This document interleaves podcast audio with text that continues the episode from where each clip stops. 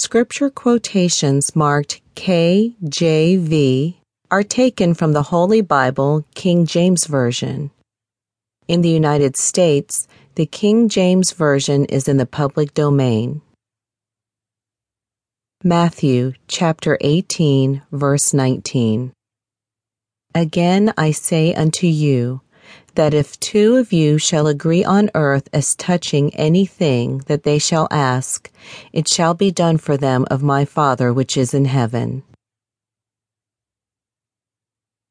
Chapter 1 Well, Brandon's on his way to school.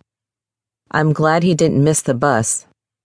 That boy is always late for school, Ben said to Angela. I've got to get going. I have a big day ahead of me. I'm meeting with some folks about a property over on Wilson that is about to be foreclosed on. If I'm the first one at the lot today, MT Properties has a good shot at getting a great deal on that house, Ben continued. Now to what's most important. How are you feeling today? Ben asked Angela. I feel very tired, Angela responded as she accidentally dropped the bottle of water that she was holding. Angela continued. I just don't know why this baby won't come. She's eight days overdue now, and I'm starting to worry. I'm worried too. I haven't slept very well the last couple of days, said Ben. I noticed that you haven't been eating that much either, said Angela. Lately, I haven't had much of an appetite, Ben responded.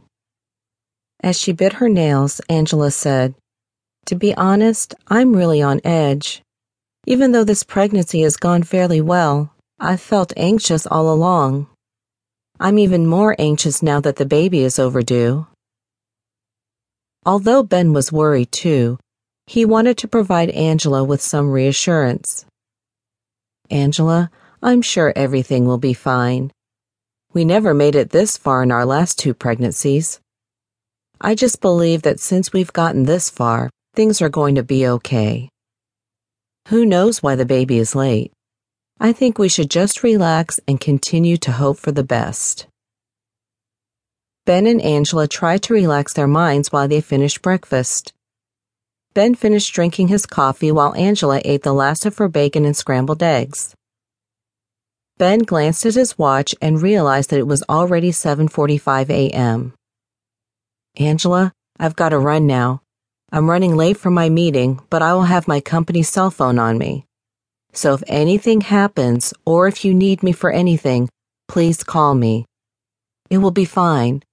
Now that I'm a junior vice president, I can pretty much do whatever I want with this phone. Okay, Ben. I'm sure everything will be fine and I probably won't need to call you. Unless I call just to say hello. I'll see you later on this evening when you get home from work. So Ben grabbed his suede Italian sports coat and the keys to his BMW and ran out the front door of their condo. As Ben dashed down the hallway, he looked at the spectacular view of the city skyline from the 10th floor windows and marveled at how far he and his family had come. However, Ben began to think that with his family soon expanding from three to four, it might be time to sell his bachelor pad and move his family onto a single family home in the suburbs. As Ben rode down the elevator, he started to replay in his mind the loss of his two previous children. Ben stared at his feet and wondered when his baby girl was going to come and if she would be healthy. Ben was anxious for his baby girl to be born. He always dreamed of what it would be like to have a daughter. His heart was aching because he wanted to believe that this time would be different, but he had doubts.